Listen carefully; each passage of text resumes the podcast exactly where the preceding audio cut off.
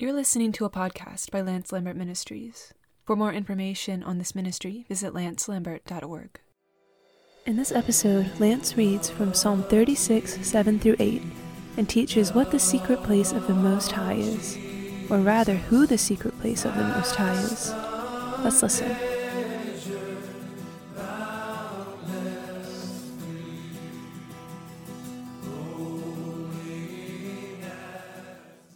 We just bow together, a short word, uh, the word of prayer.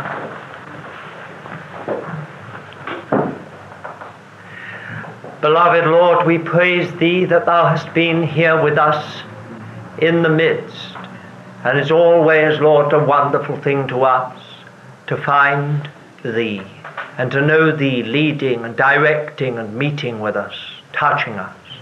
And now, Lord, as we come to Thy Word, we pray that Thou wilt grant that the Holy Spirit Himself will fulfill that ministry particularly given to Him of leading us into all truth, of giving divine enlightenment and understanding concerning Thy Word. Oh, Lord, we commit ourselves to Thee. Not one of us of ourselves, with our natural wisdom or intelligence, can really fully understand Thy Word. Even if we understand the words, we don't grasp the real meaning. Oh, Father, we pray that Thou wilt grant that our the eyes of our hearts might be enlightened. And, oh, Lord, we pray together for Thy people everywhere, and especially those in need. We remember Anne Ripsch this morning, and Christina in their need. And we remember Anne uh, Edwards, uh, Evans, Roland's wife, and that family. Lord, Thou knowest all the need there. We lift these dear ones up to Thee. And that little lad who's got to go through the operation again on his eye, Lord. We pray for these ones. Must be many others, Lord, who Thou knowest all about. We, we commit all to Thee, Lord. Wilt Thou meet every need Thou seest according to Thy word? My God shall supply every need of yours according to His riches in glory in Christ Jesus. Lord, then hear us. Uh, we ask all this in the name of our Lord Jesus Christ. Amen. Amen. I want just I want you to turn, if you will, to uh, Psalm thirty-six. This is the other passage that's been on my heart for some time. Uh, you remember I spoke some weeks ago from a, a little a verse in Isaiah chapter eight and verse fourteen, uh, and He, the Lord, shall be for a sanctuary. And I pointed out that this scripture about a stone of stumbling and a rock of offense, it goes on to speak of, um, underlies quite a number of uh, New Testament passages dealing with us as the church of God. And in the uh, final analysis, the church is nothing less than the Lord Jesus Christ in His people. He shall be for a sanctuary. Now, we spoke quite a time about that uh, a few weeks ago, and then last week I um, got off my heart uh, uh, Psalm twenty-seven, those verses uh, about one thing have I asked of the Lord, that will I seek after, that I may dwell in the house of the Lord all the days of my life, to behold the beauty of the Lord, to inquire in His temple, for in the day of trouble He will keep me secretly in His pavilion, and so on. Now, uh, this week, I would like just to take these verses, Psalm thirty-six, verses seven and eight. How precious is Thy loving kindness, O God, and the children of men take refuge under the shadow of Thy wings. They shall be abundantly satisfied with the fatness of Thy house, and Thou wilt make them drink of the river of Thy pleasures. For with Thee is the fountain of life. In Thy light shall we see light. Now, this is how it's rendered in the New American Standard Bible, which I think is really an excellent version. Uh, verses um, six, uh, seven and eight again. How precious is Thy loving kindness, O God, and the children of men take refuge in the shadow of thy wings. They drink their fill of the abundance of thy house. And thou dost give them to drink of the river of thy delights. For with thee is the fountain of life. In thy light we see light. Now, the wonderful thing again is this comes back to what we were talking about earlier, uh, in, uh, on earlier at, uh, earlier occasions, um, that uh, really uh, the whole thought of God is to find a dwelling place amongst his people. Just as the Apostle Peter says in um, uh, First Peter chapter two, ye, unto whom, verse four, unto whom coming, that is Christ, a living stone, rejected indeed of men, but with God elect precious, ye also as living stones are built up, a spiritual house. And then he changes the thought, to be a holy priesthood, to offer up spiritual sacrifices, acceptable to God through Jesus Christ. Because it is contained in Scripture, behold, I lay in Zion a chief cornerstone elect precious. That's Jesus Christ. And he that believeth on him shall not be put to shame. So the inference is that when we believe, we are somehow integrated into this building program of God. The Lord Jesus Christ is the chief cornerstone, the foundation, if you like. We as living stones quarried out of the same um, rock, out of the divine nature of God, out of eternal life, out of the character of our Lord Jesus Christ, sharing his character, his life. We are built together to be uh, a spiritual house, to be a holy priesthood, to offer up spiritual sacrifice. Now that's what we've been doing this morning, really. Of course, naturally, sometimes it's much nicer to have, much nicer, and I put the accent on the nice, uh, to have a sort of um, more uh, ordered time where one person sort of leads everything. You don't get mistakes that way. Um, it can be as dead as doornails, but at least it's sound and uh, a sort of, uh, uh, in that sense, it doesn't affect offend uh, anybody. But we have had a time in which, poor as we are, we have as priests offered up spiritual sacrifices under the direction of our high priest. So that everyone has offered up a sacrifice, many of us audibly, some of us perhaps only in the heart. But we have offered up to God our spiritual sacrifices. Now, that can't just be done by sort of getting a collection of people and saying we're going to have a kind of time where we're all just going to contribute. In that way, you'll just have community hymn singing, or you'll have favorite passages of Scripture, or you'll have testimonies which, which we've all heard a thousand times. Uh, sort of, uh, and this brings the whole thing into disrepute. But when you get living stones built together, when there's been some kind of um, shaping and disciplining and educating, uh, molding and forming, then you can have this kind of time. Because we are really, as it were, sharing the one life of Christ. We're sharing the one government of the head. We're sharing the one intelligence of the Holy Spirit.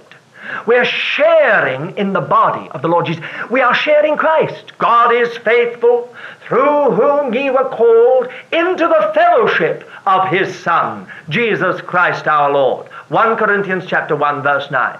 Into the fellowship of his Son, Jesus Christ our Lord. Not into fellowship with his Son, but into the fellowship of his Son, Jesus Christ our Lord. Now, the fellowship of his Son, putting it in, in, in a, perhaps a simpler, more direct way, is this: God is faithful, through whom you were called into the sharing of his Son, Jesus Christ our Lord. I have the same Christ you have. You have the same Christ I have. There are not as many Christs as there are Christians. Christ doesn't divide himself up into lots of little individual portions. There's only one Christ. And the Christ that I am in is the same Christ you are in. We are in Christ by the grace and power of God. And the Christ is in all of us. So we have a double unity. We are all in the same person, and the same person is in all of us. Now, this is what um, is called the church. Um, it suffered terribly by the way it's been used amongst Christians and evangelicals as well. We refer, as I've said before, to going to church. We refer to leaving our handbag or our umbrella in the church. Uh, we have left our Bible in the church. And so on. This is, you won't find the use of this word anywhere in the New Testament. Of course, in the Old Testament, you could have left an umbrella, uh, in one sense, in the temple, or you could have uh, left uh, something else there in the temple, but not in the New Testament. There's no reference at all to any building as, uh, as the church, or as, as uh, to an institution um, as the church, an organization merely as an organization. The church is really the Lord Jesus Christ. For we see, we read again, let me just refresh your mind, First Corinthians chapter twelve and verse twelve, for as the body is one and hath many members, and all the members of the body, being many, are one body, so also is Christ. Now think about that. What does that say? Think. Let me read it again. For as the body is one and hath many members, and all the members of the body being many are one body, so also is Christ. Many members. You are members of Christ. I'm a member of Christ. You are members of Christ. The word member just means limb. Limbs of Christ. This oneness is just simply wonderful. For really, in, in the final analysis, the church is just that, oneness with God. Just think about it for a moment. By the grace of God, I am one with God in the Lord Jesus Christ. By the grace of God, Ron is one with uh, God through the Lord Jesus Christ. Uh, Brother Shaw, uh, Sigurd here, Alan here, John here, Gerald here. We're all one with God in the Lord Jesus Christ. Now, how can we all be one with God through and in our Lord Jesus Christ without something having taken place between us? If my spirit and his spirit has been joined together and is one, he that is joined to the Lord is one spirit. What has happened to us?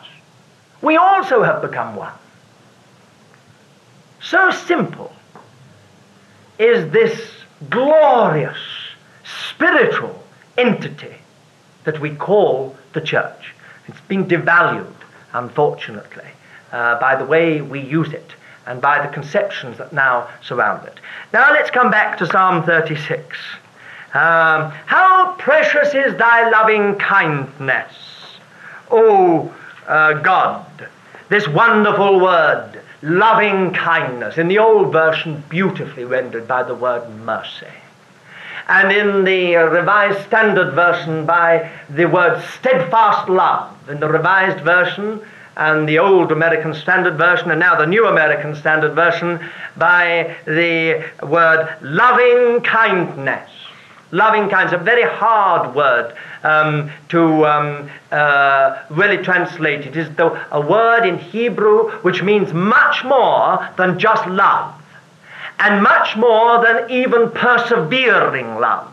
That's why, of course, the old translators put it as the word mercy, because it was the kind of love that will put up with anything and persevere in spite of all the rebellion and difficulties it finds.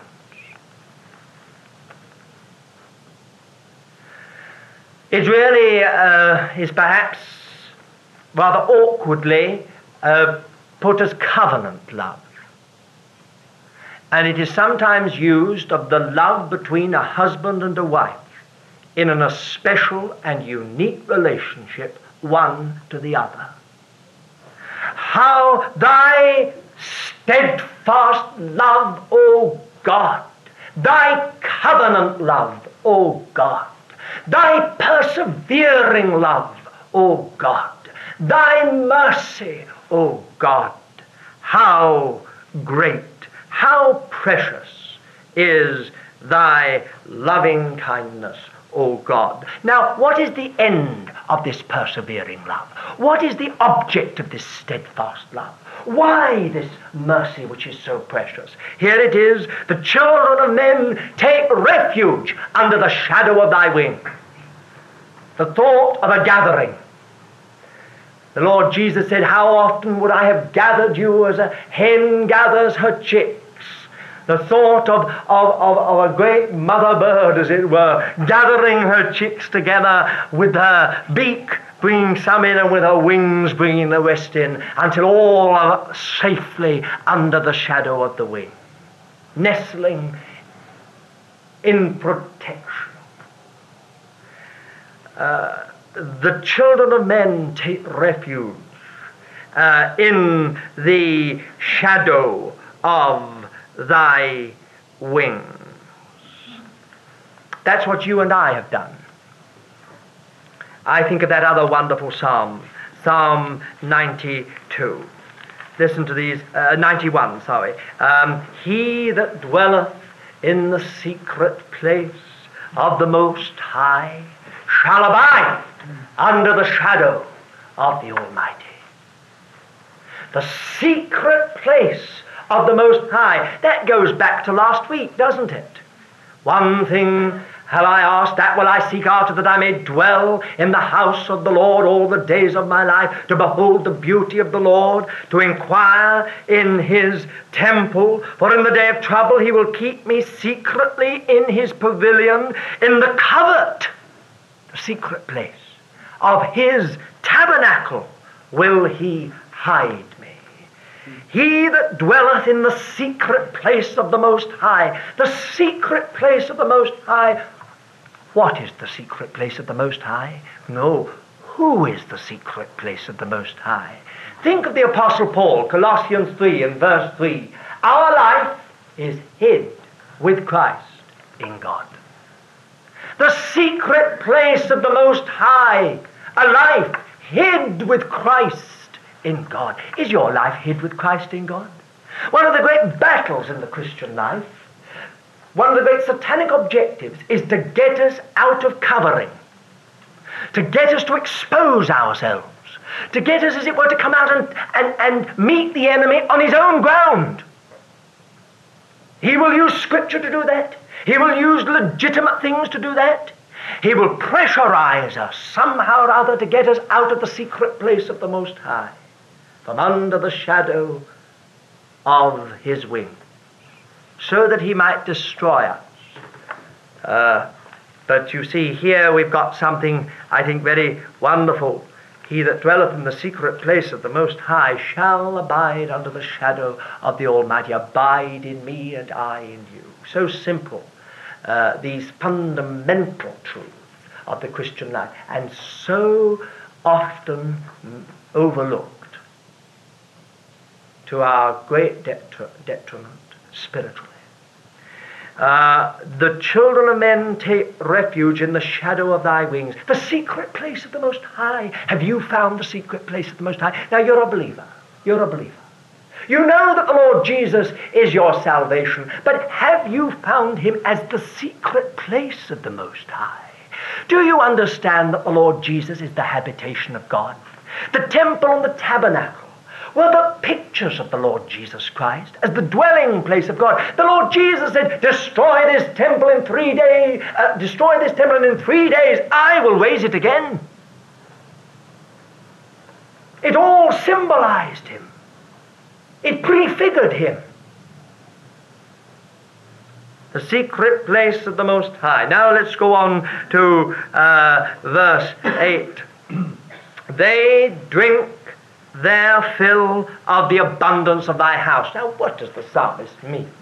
First he's talking about the shadow um, of uh, God's wings, and the next minute he's speaking about the Lord's house.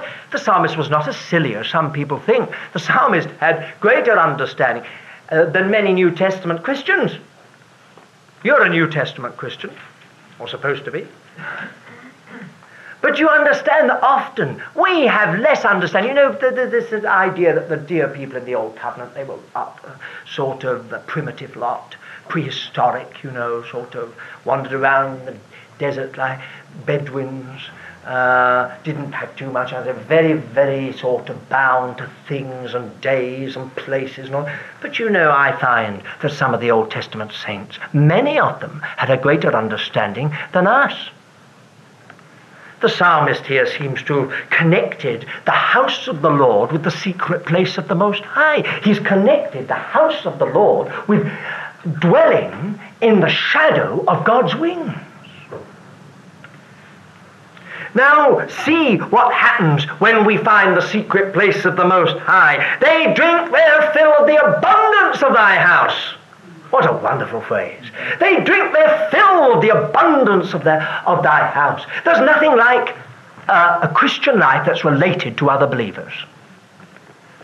When we just become Christians and become saved units, that we're trotting off and doing what we think we ought to do here, there, and everywhere, there's often a blight on our Christian life. Have you not noticed that? But where there is the discipline of the church, where there is that fellowship of Christ, where there is that being built together, integrated together, esteeming each other better uh, than ourselves, sometimes having, as it were, to let go of some uh, cherished thought and idea um, in order to go through in fellowship. Have you noticed that there, there's abundance? Now, let me be quite clear about this. Any meeting can have a touch of glory which can last precisely an hour or two.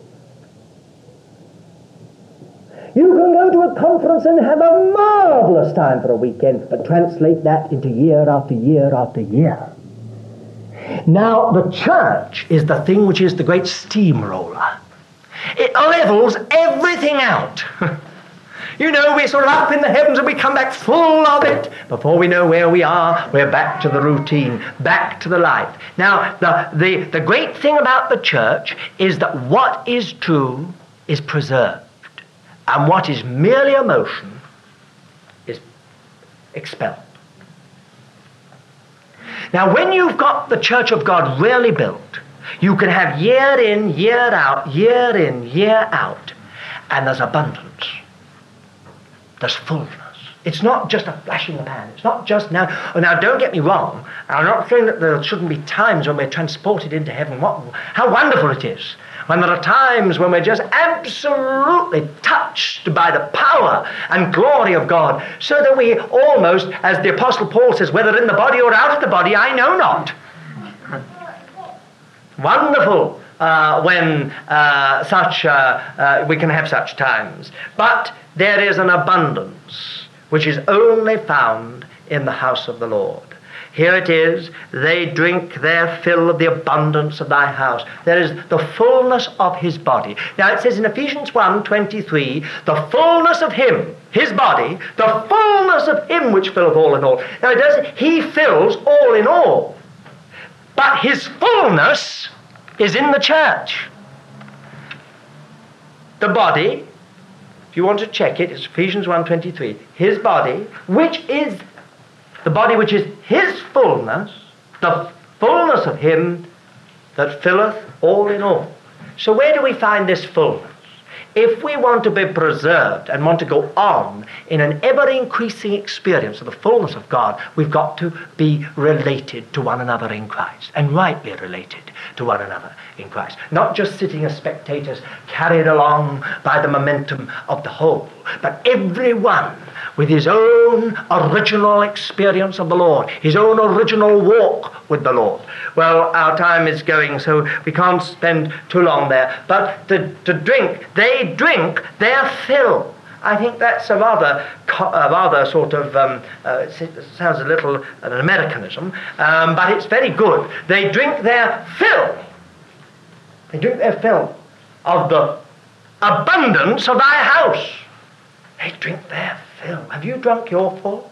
Your, your fill?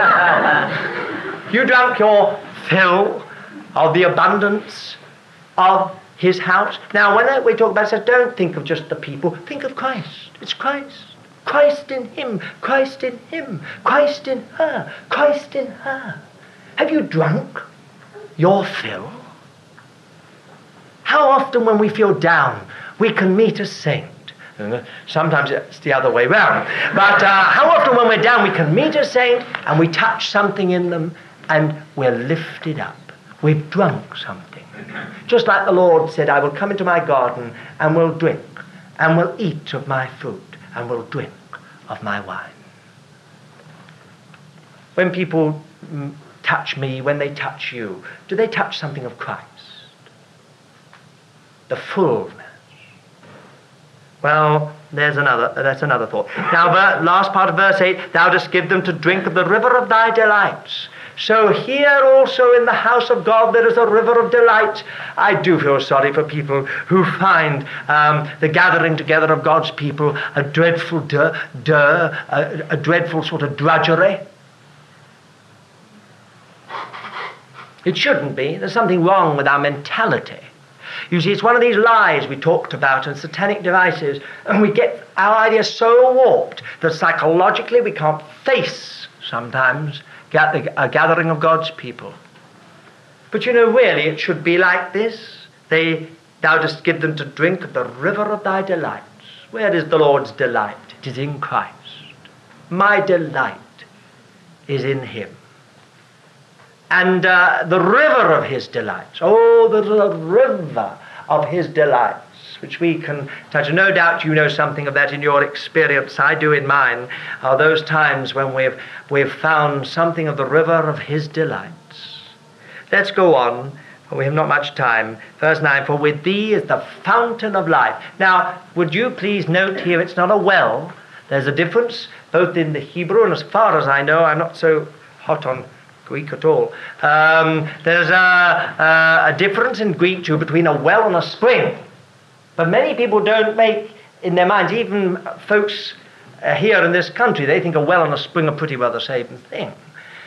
But this is a fountain of life. This is something that you don't have to put a bucket down to and pull up, and you don't have to pump it up. This is a fountain springing up unto eternal life. It's very interesting. I understand that in John uh, chapter four, um, uh, in John chapter uh, four, the Lord Jesus used both words uh, in his talk with the woman at the well of Samaria. He speaks not of a well to which you must come and draw up water, but he speaks of something springing up unto eternal life. Do you know that? In the secret place of the Most High, we can drink our fill of the abundance of his house. We can drink of the river of his delights. We can find a fountain of life, something springing up. Now and again, the spring may go low, but it springs up. So it's not as if all the time it's the same sort of power, uh, uh, same force as it were. Um, there are times uh, when the water may not be quite so in evidence, but thank God it springs up unto eternal life. So don't be afraid if you're going through a winter spiritually, you're going to have a summer. Don't just think, oh dear, dear, dear. Everything's all these lovely people around me, all praising the Lord. I feel the black sheep here. I couldn't praise the Lord. All right, you may have a winter. There is such a thing as a spiritual winter. In the winter, all kinds of harmful pests are killed. Really? All kinds of things. Because we didn't have a, bad, uh, a sharp winter last year, the garden's full of black fly, green fly, and every other kind of pest. We may not like hard winters, but they do something. So don't be. Praise God if you've got a winter in your life just at present. And say, I shall yet praise the Lord who is my hope and the help of my countenance. Be like the psalmist. You'll come through. There'll be a glorious spring and a marvelous summer and a fruitful autumn. Don't worry. It's like one of these trees out here sort of saying to us, it's winter, it's winter. I'll never live again. I shall never have another apple. I mean, we could say to don't be so silly. Year after year this happens, and you have apples. Oh, no, no, no, I feel terrible. Look, not a leaf upon my bough. Nothing at all. Everything's grey and dark and frosty. The ground is hard. The, the sky is a leaden. The air is cold. But you see, it's part of a cycle, part of an evolution, part of an onward march, part of a progress, progression. And so it is spiritually. A fountain of life. Don't be worried if the fountain's gone a little low. It'll spring up. Fear not. It will spring up again, and this time it will spring up more powerfully than ever before. Find, though, where the spring is. Don't look for it in other people. Don't look for it in this movement or that movement. movement. Find it in the secret place of the Most High. And lastly, in thy light we see light. How many times I've been asked about this verse. In thy light we see light. How do you see light in light? I, I connect it up with another scripture. John chapter eight and verse twelve. Jesus said, I am the light of the world. That's objective. I am the light of the world. He that followeth me shall not walk in darkness, but shall have the light of life. That's subjective. I am the light of the world, like the sun pouring light on things. But then he that followeth me shall not only have that light, but shall have the light of life in him. In thy light we see light.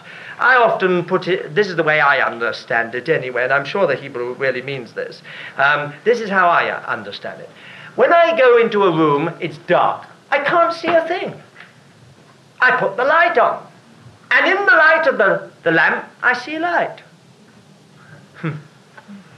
I mean, I suddenly see the carpet's green. I suddenly see flowers, white and yellow. I see a lectern, I see a table, I see a cloth, I see a lamp, I see walls. When it was all dark, I saw nothing. When the light shone in, I began to understand. Do you understand? Now, I don't know if I've got this over yet, by the dumb look upon your faces. Um, but uh, what I really mean is this. You see, when I, if I walk into the study, it's all in dark. I can't see a picture. I can't understand what it is. I, I, I don't know where the, the things are. I mean, they ought not have been in that room before. When I put the light on, I suddenly see a picture. I, I, can, I can detect the signature on the bottom. I see a cloth. I see flowers. I see a book. I see all kinds of things. Do you understand now what I'm getting at? In thy light, we see light. When the light of God shines upon us, we begin to understand the nature of things. We begin to understand ourselves. We begin to understand one another. We begin to understand all kinds of things because the light of God is shining in. We begin to say, that's not this. We distinguish the things that differ, as the scripture says. We begin to rightly handle the word of truth, dividing it, rightly dividing it. You understand? We don't just say, this is a room, full stop. The light is on. We begin to see the colours, the furniture, all the things. What would it be like if we lived in eternal night?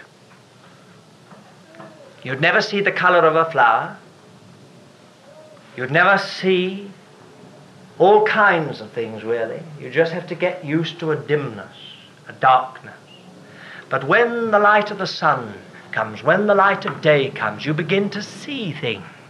You begin to understand things. You begin to understand the difference between things and so on. In thy light we see light. I am the light of the world.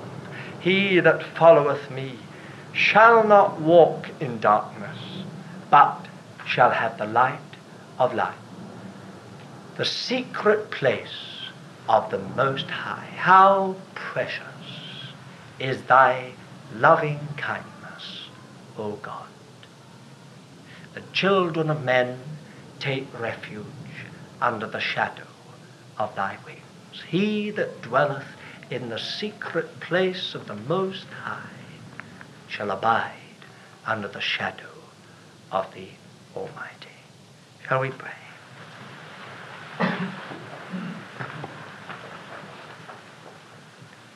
Dear Lord, we pray that thou wilt help every one of us to discover that birthright of ours, to be in the secret place of the Most High.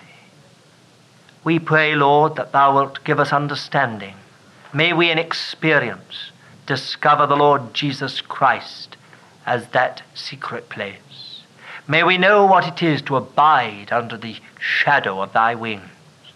May we know what it is, dear Lord, to experience all these other things, drinking our fill of the abundance of thy house, drinking of the river of thy delights, knowing and experiencing the fountain of life, seeing light in thy light.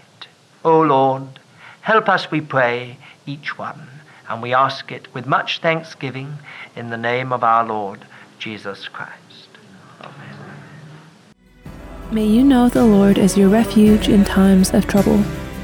May you know the deep, deep love of Jesus.